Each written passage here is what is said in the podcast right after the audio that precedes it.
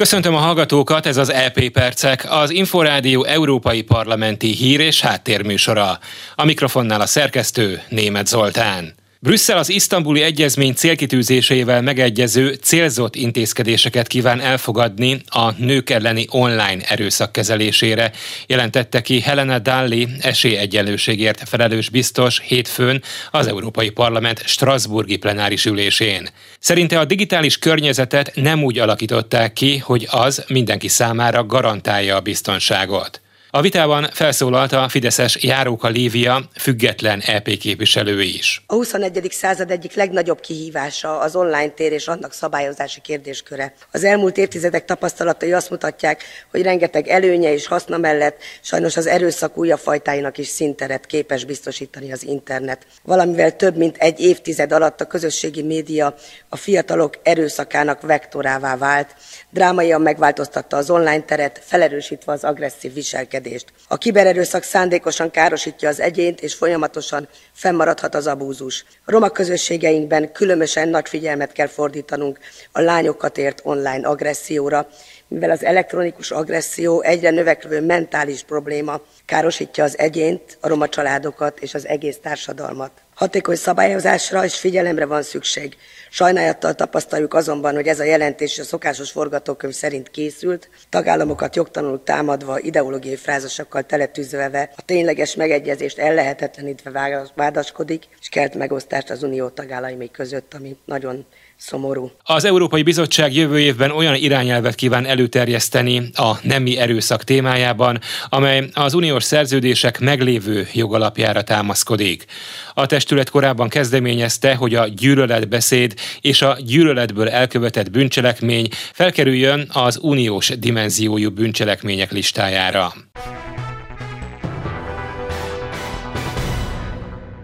Az Európai Parlament alelnöke szerint sürgős döntésekre van szükség az uniós migrációs politikával összefüggésben, de az EU tagállamok lassan cselekednek. Fabio Massimo Castaldo az EP és a szlovén EU elnökség által szervezett harmadik magas szintű migrációs és menekültügyi konferencia nyitó előadásában beszélt erről. L'Unione Europea e i nostri Stati membri hanno finora avuto difficoltà a sviluppare una politica ambiziosa in materia di Az uniónak eddig nehezére esett humánus migrációs és menekültügyi politikát kialakítania.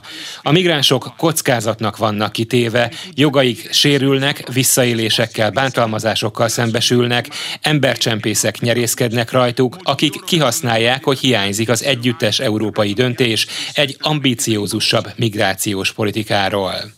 Az LP e olasz alelnöke olyan átfogó migrációkezelési szakpolitikát szorgalmazott, amely olyan problémák ellen is hatékonyan fel tud lépni a jog erejével, mint a fehér orosz rezsim által szervezett hibrid támadások. Margaritis Skinász az európai életmód előmozdításáért felelős uniós biztos beszédében bejelentette, az Európai Bizottság javaslatot mutat be a Schengeni határellenőrzési kódex megreformálására, mivel, mint fogalmazott, egyrészt modernizálni kell a jogi keretet, másrészt a tagállamoknak jobban fel kell készülniük arra, hogy veszélyhelyzetekben hatékonyabban reagáljanak.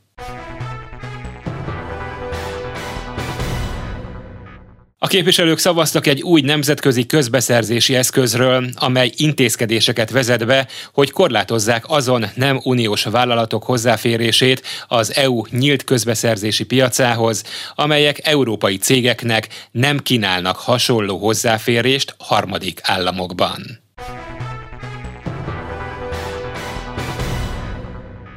Ez volt az LP e Percek, műsorunk meghallgatható és letölthető a szolgáltatók podcast csatornáin, valamint az infostart.hu internetes portál podcastok felületéről.